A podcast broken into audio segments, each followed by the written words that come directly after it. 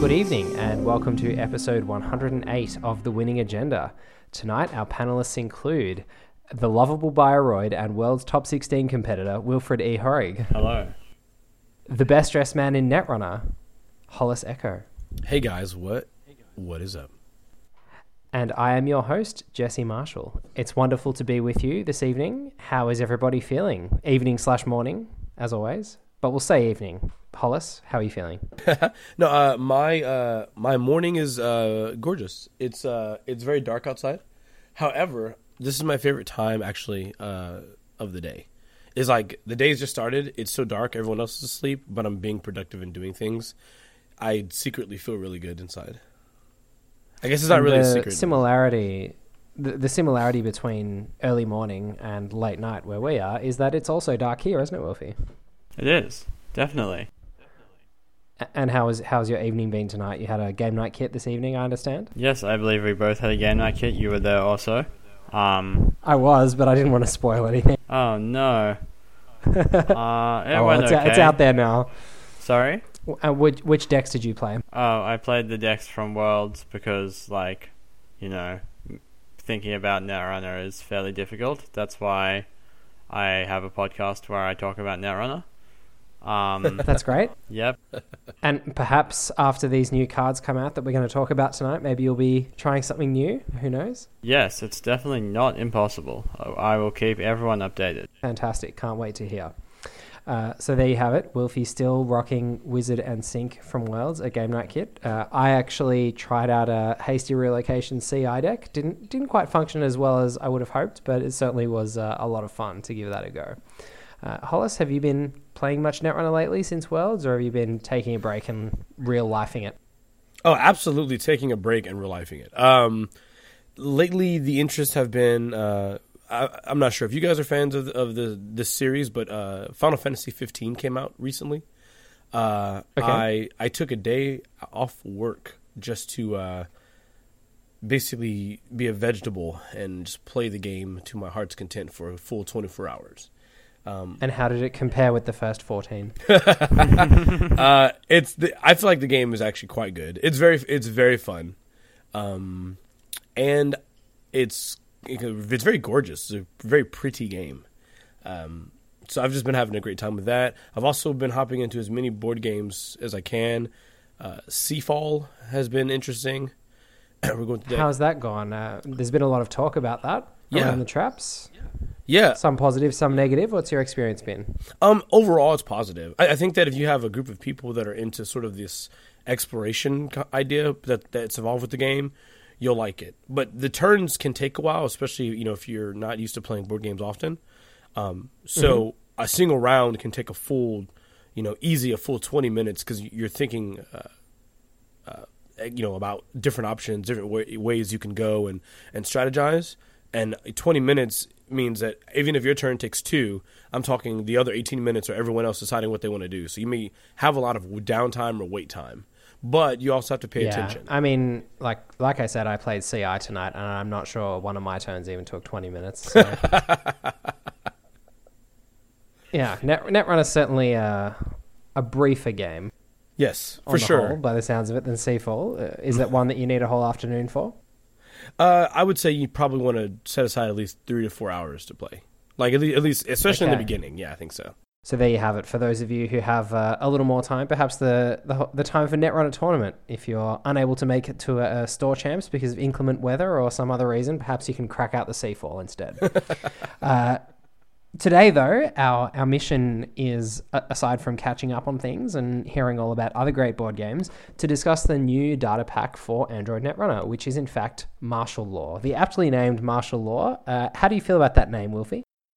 Um, I think it's good. I'm sure the law of Netrunner makes it make a lot of sense within the game world. That uh, New Angeles is that where we are now?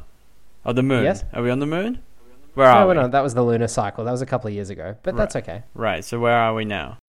We're in New Angeles. Oh, we're in New Angeles. Okay, so New Angeles is experiencing martial law.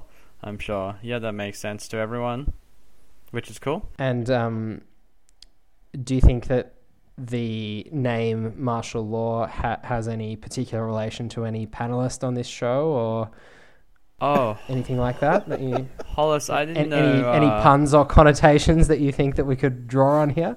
Um, I'll think about that one and get back to you. But if someone else wants to answer in the meantime, they sure can. Hollis, any thoughts? Um, well, for if you guys don't know, uh, Marshall was Mar- Marshall's really interesting because, as uh, Jesse's pointed out, my parents were going to actually call me Marshall before I was born, and they changed at the last minute to, to, to Hollis. So To uh, that's probably that's probably the only way that it's relevant to our panelists. Probably the only way. Uh, if we dig deep, we can probably Yeah. find another connection though. I think Wilfie had a pet once called Law. Ah, there it is. Yep. Yeah. There we have it. Anyway, that was the, that's the answer to the trivia question. Well done, well done to me answering my own question.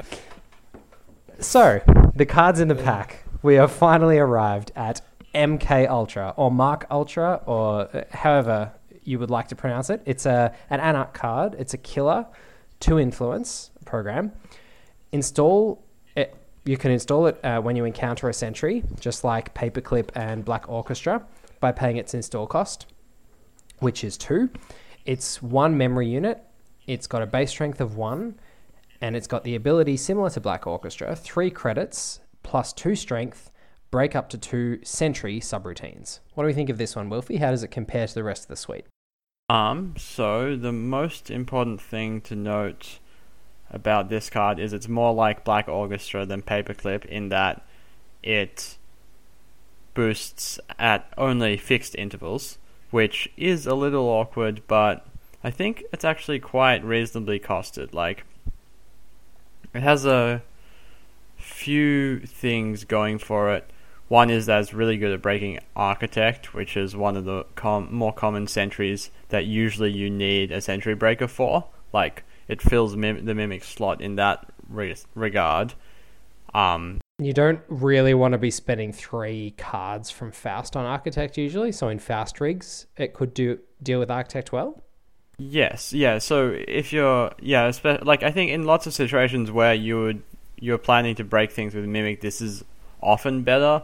Like it's not as good against the big subroutine sentries like uh, Komainu and Tour Guide, but the fact that it's so cheap to break Architect and quite reasonable against most other sentries, um, in combination with the fact that it installs from the heap, which is really powerful, as we talked about with um, Paperclip and Black Orchestra, I think makes it a viable option to replace Mimic, at least to replace the second Mimic in lots of decks which have two, since you do have to be worried about getting your Mimic killed in lots of situations. Um, at least I often find myself in situations where my Mimic dies, and being able to recur it just gives you basically extra um, security over the course of the game that you're going to be able to break sentries, especially as you said in Faust rigs where you need sort of the assurance that you're not going to run out of ways to get into servers over the course of a very long game. Mm.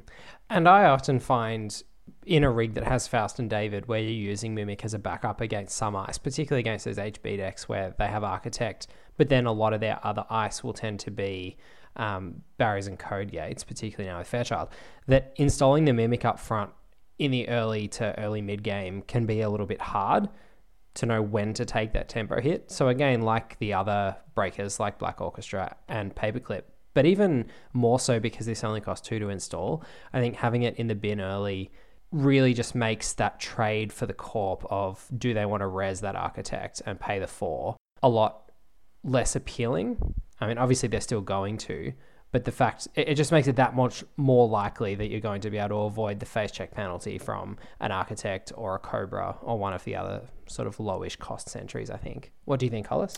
Uh, in general, for the uh, every time we've we've looked at and reviewed one of these uh, breakers like this, where you know whether it was Paperclip or Black Orchestra, um, while Paperclip is absolutely fa- absolutely fantastic, uh, really without any support, um, I feel like Black Orchestra was just okay. Uh, as far as far as a breaker, I feel like this card um, is a little better than Black Orchestra, uh, a little better than Black, Orchestra. But even even if they're not, you know, the best, most efficient breakers, um, which of course they, they, you know Anarch can't have it all, but uh, or can they? But even if they're not like by themselves the best most efficient breakers, just that install from heap ability is insanely powerful, um, because it allows you to sort of be a little reckless, to face check and make mistakes, and and know that you know on the fly uh, with some support with cards that are in you know within the Anarch faction, you're gonna have the available breaker answer. Um, cards like Frantic Coding that we discussed, you know, in a previous episode when we reviewed uh, the last pack. Uh, that's going to support you, you know, looking at, you know, looking for cards like the Keyhole or the Magnum Opus or what have you, and just pitching these in the discard pile, and uh, you just simply installing, utilizing them when needed. And I think that that ability alone, even if the breakers aren't super efficient, can justify the inclusion of all of these in a deck. Mm. Um, I think that I, I mean even Black Orchestra, which you know we we used at Worlds, I don't think it's particularly fantastic, but when you need an answer, it is there. Mm. And if you have available support from Data Sucker or Ice Carver or anything else that modifies uh, the opposing ice strength, it's gonna just continue getting. Uh, it just you know adds that additional value to using a breaker like this that pumps in this uneven way uh, with odd with odd strengths. Mm. That and it's it's important point. I guess also something else just neat here is it breaks two sentry subroutines in the one in the one uh, boost, uh, and you know almost every great sentry that we encounter has you know two, three, or four subs. Um, so this is just incredibly uh, useful and relevant. I think. Great, um, and we might see some more people playing Chronos projects, uh, or some more ways to deal with heap recursion. I think now that all the all three of these breakers are out, because yeah, they're certainly attractive options for a lot of Anarch rigs. Yep. The next card is a criminal card. It's an event, cost three, influence two. It's called On the Run. It's a condition. Its text reads Install On the Run on a resource as a hosted condition counter with the text trash, the trash symbol, avoid up to three tags or prevent up to three damage. This seems like a pretty good effect to have in the current metagame with boom and hard hitting news ruling the roost. Hollis, what are your thoughts on whether this is going to be worth paying the 3 for in criminal? Obviously, you need to have a resource in play already, but that's not terribly hard for Crims, particularly Andy, to achieve on turn one. Uh, what are your thoughts on the playability of this one? Um, if you're trying to mitigate tags, and I mean, uh, the card's two influence. If the focus really is to mitigate tags, or I guess never to take them at all, um, that is re- is really the one like I guess uh, sort of niche I think where it, it kind of stands out. If you look at Crash Space, Crash Space gives you the uh, you know two credits to uh, help remove a tag, but it also can be trashed to uh, avoid three meat damage. So it has that same ability. Uh, in in addition to that, we also have cards like Plascrete, which uh, you know have become the sort of go to the primary go to choice for like uh, meat mitigation. This, however, this however is it's any damage, right? It prevents net and meat. Oh yeah, so it's any damage. Yep. So it can it can it can prevent net and meat. I, that's actually fine. Uh, I think really though the thing that makes this card sing, if, if anyone wants to use it, is going to be the uh, the avoid three tags, so that if in the event uh, someone's trying to hit you with like a breaking news, um, uh, you know, temporarily to go for like the ex- uh, exchange of information or a boom combo, this card effectively just removes that out of the game. But I, I, I'm not confident that this is strictly better than simply using existing tools. I don't think so. Actually, I think uh, knowing How that so? we already have which, Plascrete. which tool do you think? I mean, the only other avoid tag card that is commonly played is New Angeles City Hall, and this is a lot better than that in a lot of ways, isn't it? Um. Well, yes. So it's better than New Angeles City Hall for tag uh, for like I guess what's the word I'm thinking of for Tag tag, prevention as yeah. opposed yeah tag avoidance as opposed to removal. Um, Crim has a lot of ways to remove tags. They don't have that many ways to avoid tags other than like decoy, I think. Hmm. And of course, like you said, New Angeles City Hall. Um, the question I think you would have to ask yourself when you when you I guess considering sliding this card is are the cases where are there cases where avoiding the tags usually better than simply removing them later with a card like networking or uh, cover your ears paper tripping um, I think the answer is yes, though, to that question, significantly so. like uh, the when designing NBN decks at the moment for me, the only way that I can see myself getting back into a lot of games against Temujin Andy decks is to 24/7 and closed accounts them. And this completely shuts that down, Yeah, I agree. which means that I just don't see how if a Crim has this in play and then possibly like you can have this in your deck instead of your Plascretes in that slot, and you can also play networking if you really want to, although you may not even need to. Um, but even even if you didn't take networking out of the equation, even if you just got this in play, the likelihood of a deck that's trying to hard hitting use you or 24 7 closed accounts you being able to get over the top of your economy or 24 7 you twice is just quite small, which means that I almost think that this card on its own could push a lot of those yellow decks out of the meta if Crim is good enough.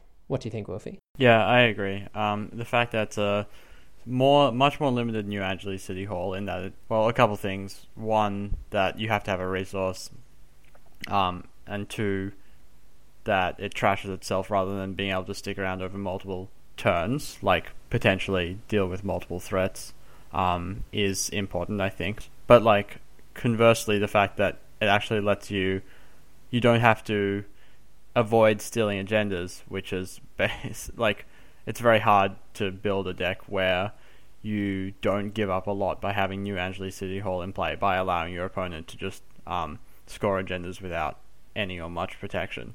So that kind of rules out New Angeles City Hall from being playable or being at its best in lots of decks, especially decks, most criminal decks, I'd say. And so Mhm. this is not as powerful, I think, a bit more like it's harder to make useful in a game, but it also synergizes with your regular game plan much better, I think.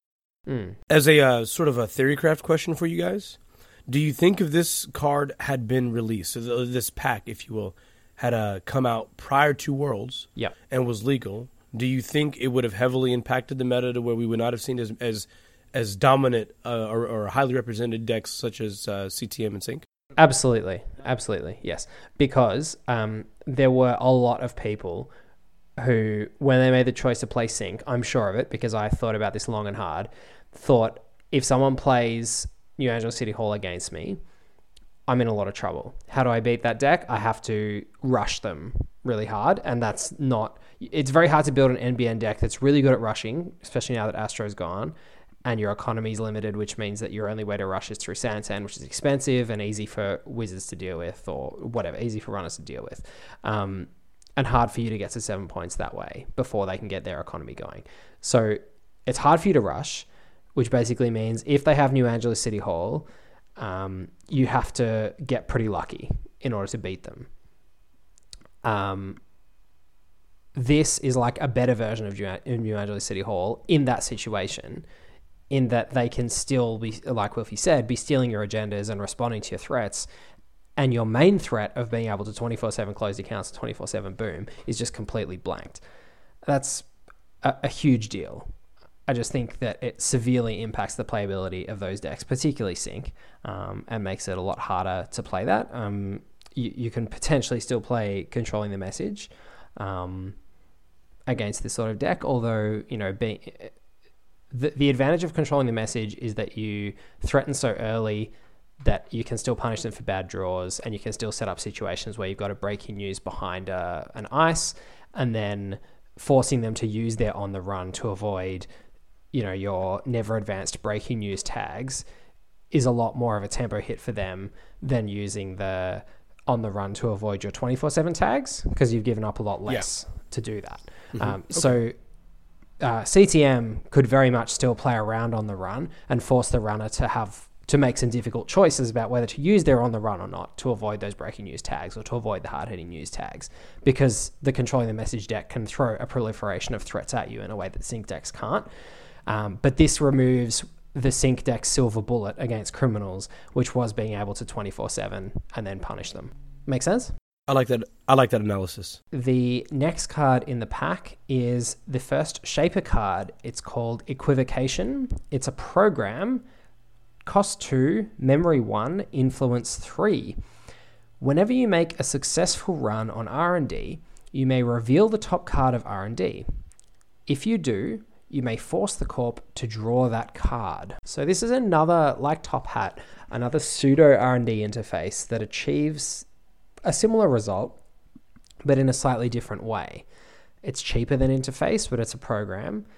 You get to see both cards, but you don't get to access them both necessarily. And if you don't, if you want to access the first one, you don't get to access the second one.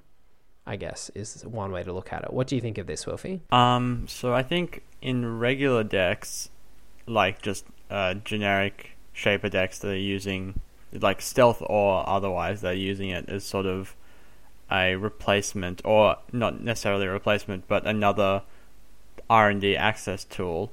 I'm a bit skeptical on it just because of how um, detrimental making the corp draw cards has been over the course of the game. Like Fisk Investment Seminar hasn't exactly been a hit. No, but people people seem to love it. So I don't know. you we might not get many fans uh, dissing it. Um, but aside from that, I I just love it when people play it against me almost every time. I'm like, oh, thank God, you really dug me out of that hole I was in. yeah. But you know, you do have to admit that people do love it. They do love it. Um, so fans of Fisk Investment Seminar might like this card. But anyway, I guess the point is, yeah. So first, thinking about it in regular shaper decks, the it's really not a good trade, I think, to see an extra card like getting a cheaper R and D interface at the cost of um, like sort of an R and D interface, like still not really at No. half the cost, and also costing in memory is, I think, makes it much worse in those kind of decks. But I think in uh, I don't I'm not no diaper expert, but I think uh, John was saying um, that he thinks that it's good in diaper because when you keyhold them, it lets you functionally see four cards rather than three. Because if it's an agenda, you leave it.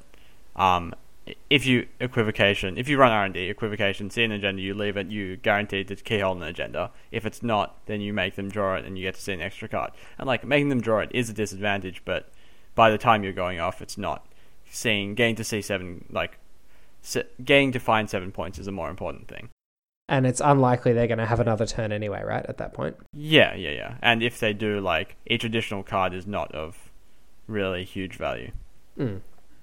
So yeah, I think that might be the main chance for this card to be playable. It does seem like something that will be more about those sorts of synergies in that diaper strategy or other similar strategies um, than it is just to be a straight up R&D interface replacement. Hollis, what are your thoughts? Yeah, I, I sorry, I agree with I agree with both with uh, Wolfie's points and your points that you also agree with on on. With right, we're, we're all in agreement. It's yeah, it, it's just not. It's not going to be played. It's not going to really be played unless you have like a deck a deck that synergizes with it well, and otherwise, you're just aiding.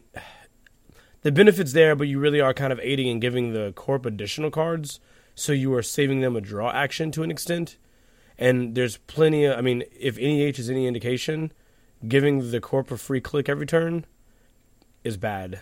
yeah. Like it's often it's very it can be very powerful for the corporation, um, even if you have this this benefit. Mm, And I think, given how pressed for memory shapers often are, particularly if they're playing stealth, uh, it's going to be very quite difficult to fit this one in. All right, we'll move on to the next card, which is another shaper card. It's called Cold Reading. It's cost zero, event, run, stealth, one influence.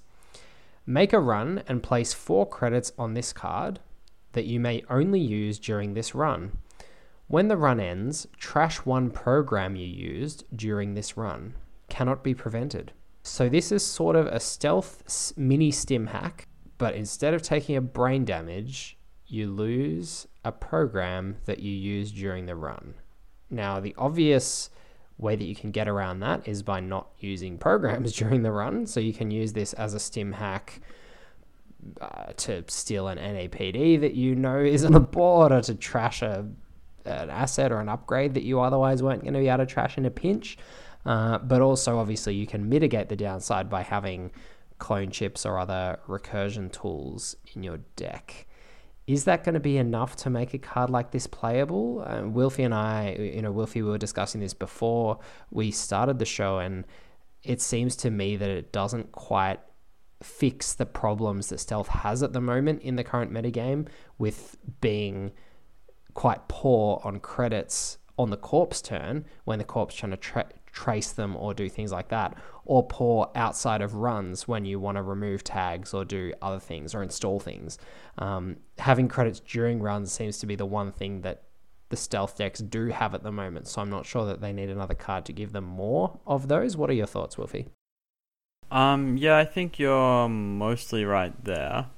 Um, oh, like I, uh, yeah, I would agree with basically most of your points. I think, um, the one thing I didn't consider when we were talking about earlier is that it's sort of a split dirty laundry, um, and also stealth like ghost runner sort of effect Yeah. that you can use it even when you don't like plan to use an icebreaker, which I think could be okay. Like, I I do think that if the stealth like the stealth deck does need some ways to generate real credits, of course, but just I think even ways that to interact early with the corpse things like this does, it's kind of like dirty laundry in that respect.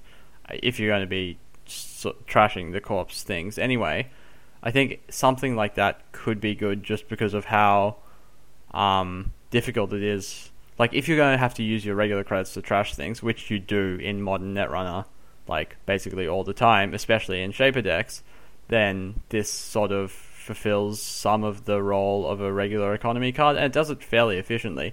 And if you can use that as well as in a stim hack sort of role, even if it's not that efficient in both of those roles, I think it could be important. Like stealth decks really just need economy. I think there are really just not that many good economy cards that those decks can play. So this, even if it is, I think not that great, could be playable just because it sort of fulfills what those decks are wanting, which is something that you can play on turn one that actually does something. Hmm. Interesting. Any thoughts, Hollis? The best case scenario I, I see for a card like this, you know, as far as true utilization of it, is going to be when you maybe would play it, uh, you know, use the credits available to it to great effect. You know, this means that you get to boost a fair amount of, of stealth breakers, one or two of them, and then you get to trash a card using the credits on it. Because you're pumped, you get to draw a card or give an additional stealth credit to your Net Mercur and things like that. Um, that's all fine and fantastic, but the only real trashing a program is pretty harsh. I think that you are really only going to benefit from that if it's going to be something like your refractor or Houdini or your uh, cloak, even. But that would imply that with four stealth credits available, you used the cloak to boost. And the reason why I say what you would want it to be one of those is because they are so inexpensive that it doesn't hurt you to play them again by either uh, you know installing from hand or clone chipping them back in. Um, when I'm looking at you know a stealth breaker that could be exp- that's a bit more expensive, even down to where it costs like maybe three, like a switchblade, I believe. Yep. Even then, I don't want to I don't want to lose three more credits in a archetype that already is, seems to be sort of struggling to have a, a fairly sizable economy engine. You know, so it, it just feels like it sort of hurts it and, and uh, almost if it shoots it in the foot. I, I don't know what they could have replaced the trasher program with, but I I'd rather it not have that for sure.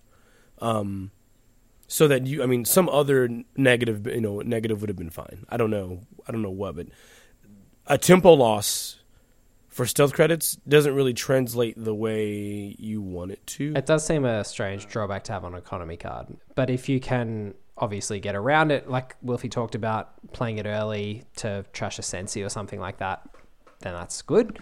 Um, or if you can use it as your Hail Mary, then I guess that's good. But ideally, we don't want to be getting into situations where we need to make Hail Mary runs as runners. So it's sort of a bit funny to include a card in your deck that you foresee being most useful in that sort of situation rather than just in regular play.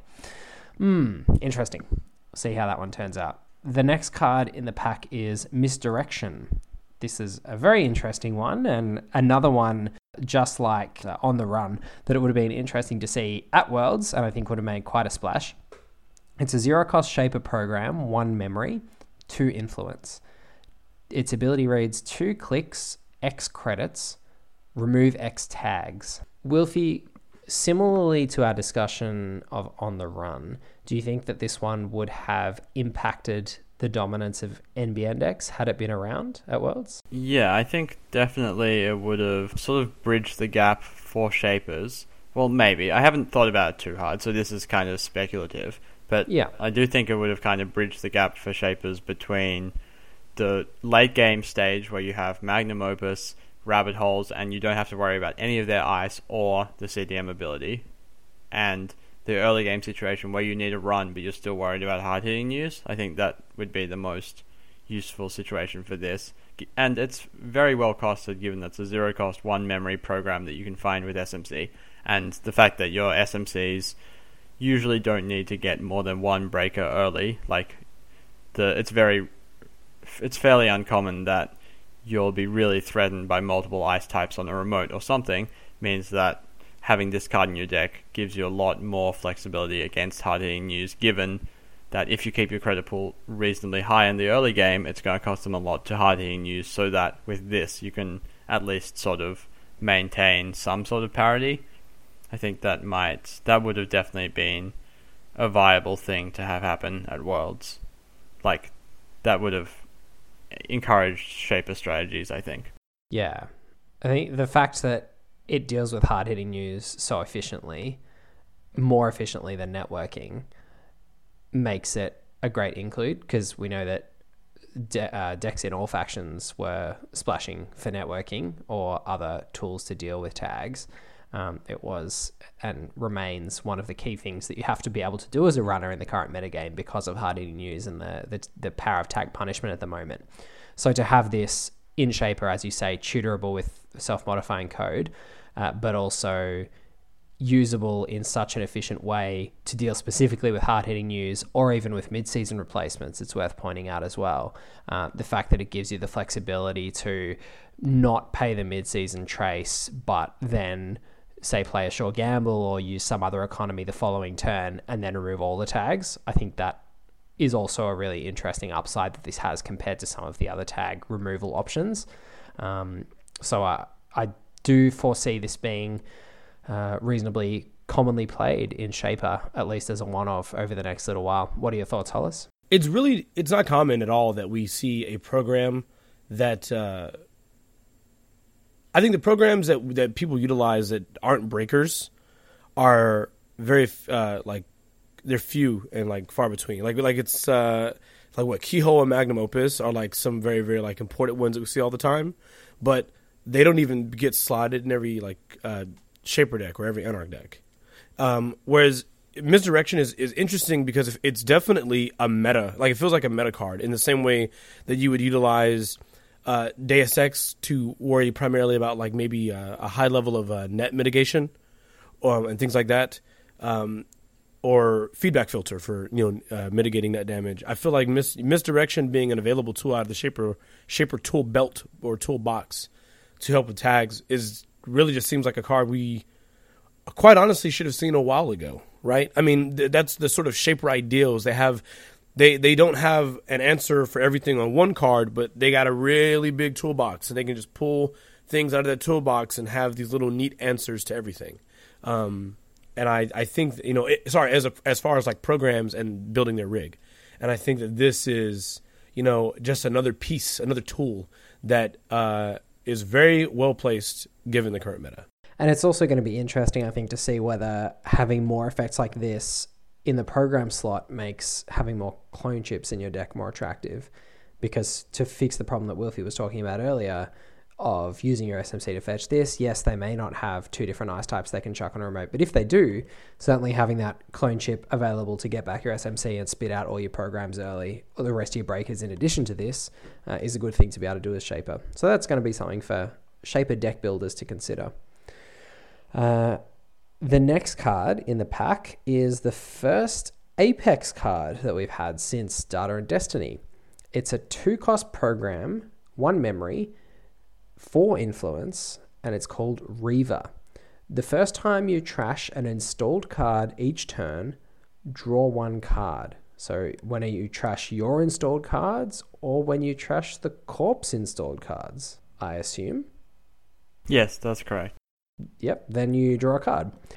like this, I, I think it's quite an interesting card. Um, I think I, I'll leave the discussion to another time of whether this pushes Apex to playability, just because I think the mini factions in general all have some pretty significant weaknesses that come from just the shallowness of card pool. But like the fact that this can actually support a strategy in of itself, where you play multiple copies of these. I understand it's a program, so you have to work out how you're going to get your memory, but it's actually a fairly powerful engine, I think, given how strong you can make card draw in Apex, because of course the ability Mm.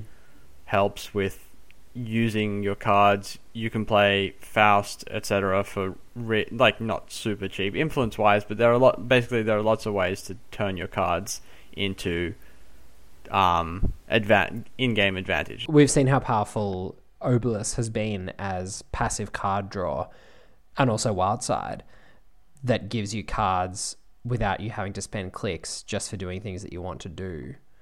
That's this certainly fits within that genre of cards if you like and it could play a similar role.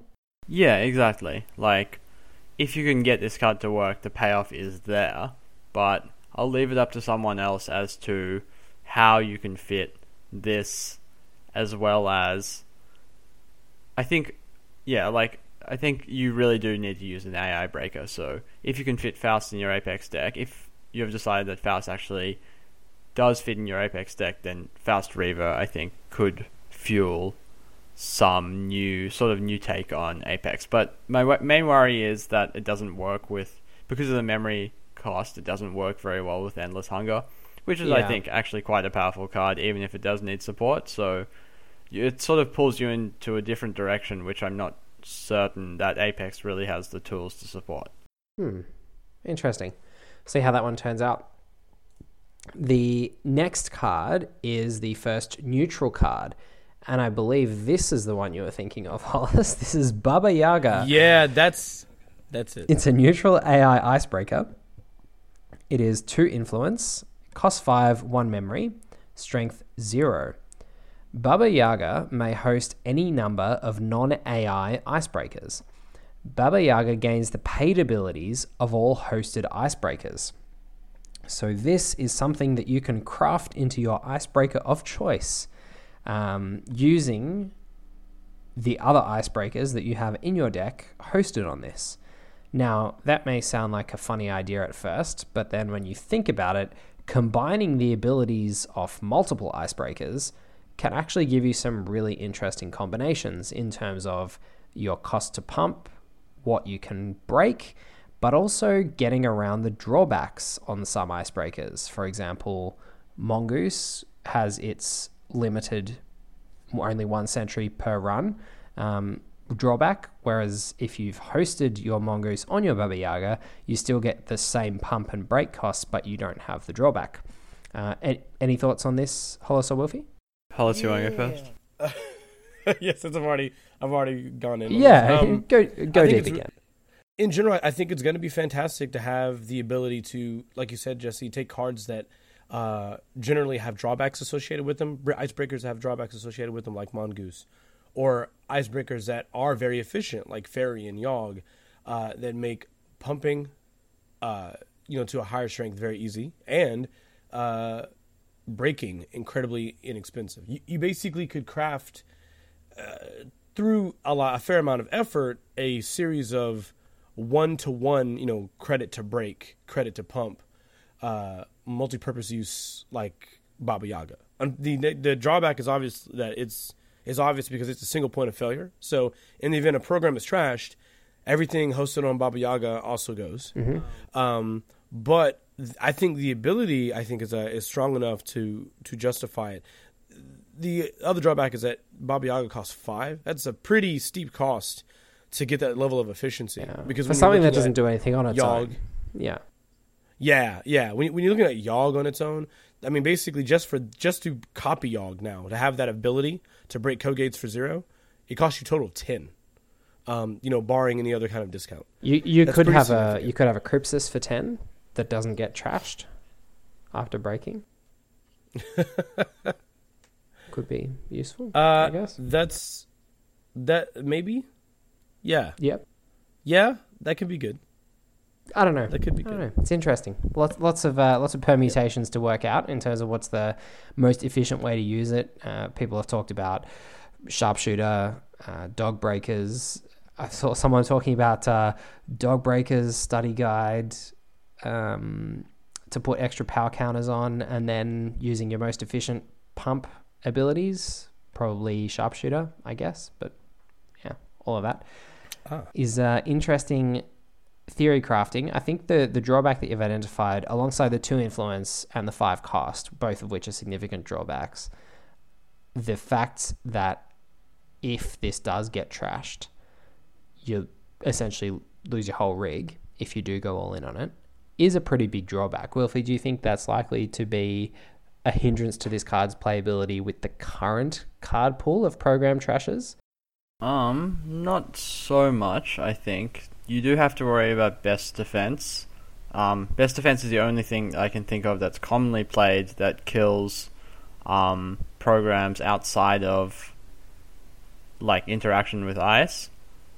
So I don't think it's a huge issue, especially since I think Faerie is probably the best way to use this card anyway. Um, yeah, since fa- Faerie I think is this card's best friend, so that sort of gives you some inbuilt wanting to play three Faerie in your deck sort of gives you some inbuilt program trashing protection.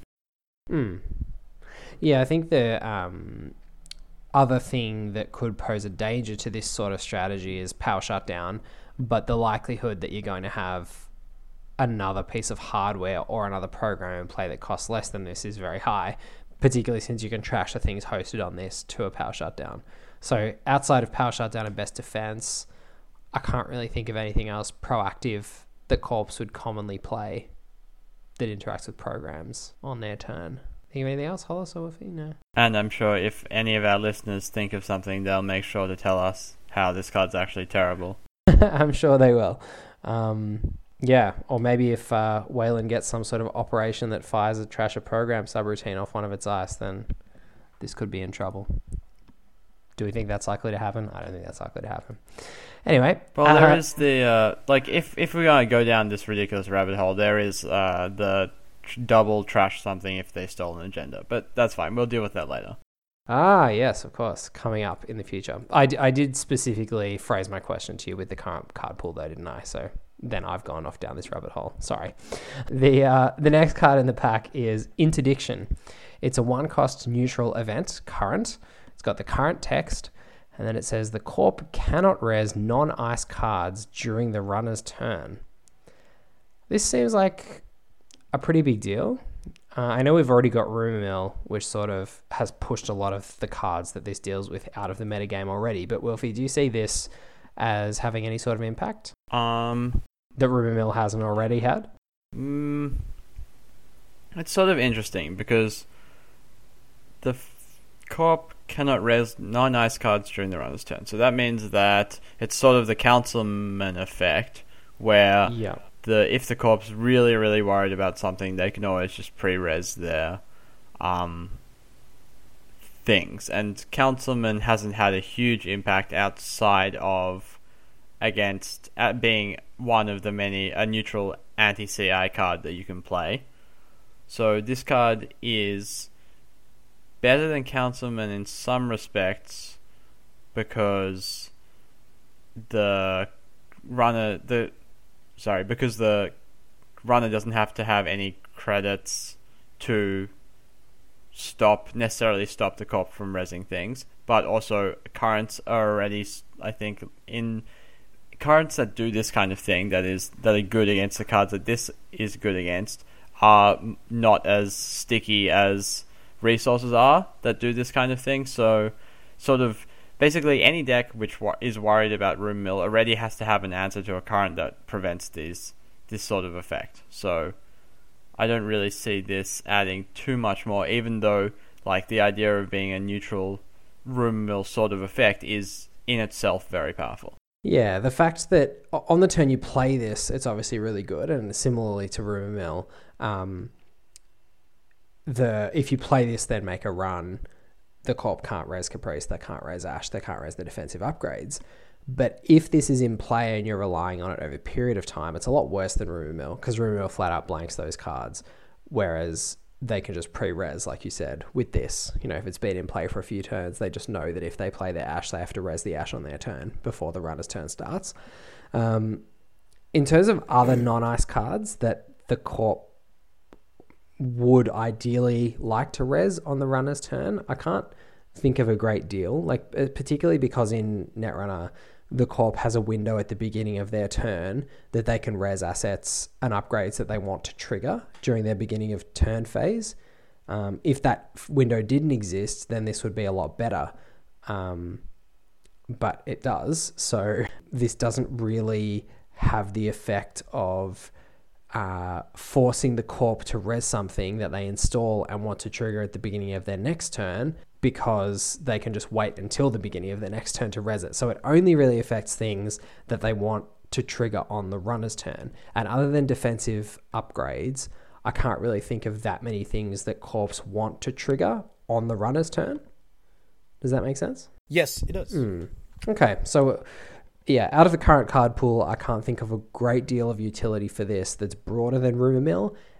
And in summary, I think it probably isn't as powerful as Rumor Mill, given that it doesn't flat out blank the cards that it's targeting. Although I do think it's a more interesting design, probably for that reason. Any thoughts, Hollis? Uh, I think that it's great that it's not as powerful as Rumor Mill because uh, that card is indiv- single-handedly hurting a particular archetype at the moment. Um, but yeah, overall, I agree with uh, both of your assessments of the card. I, I, don't think it's. I think it it does some of the similar things that Rumor Mill tries to accomplish, or that Councilman tries to accomplish, but it there's the same sort of corpse solution, which is I'll just res on my turn, and uh, yep, that'll take care of that.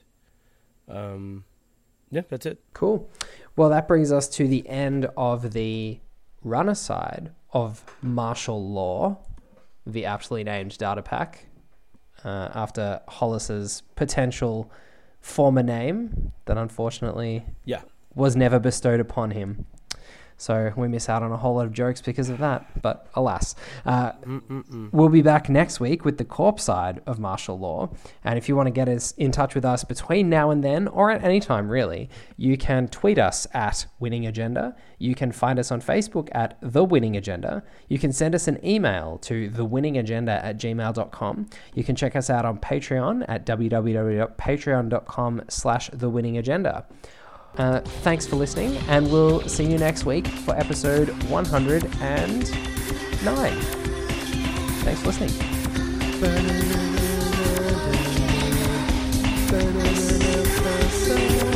Thanks, bye. Uh, Hollis, how do you think this addresses the existing issues in Apex, if at all? And do you think that it will help Apex to see play?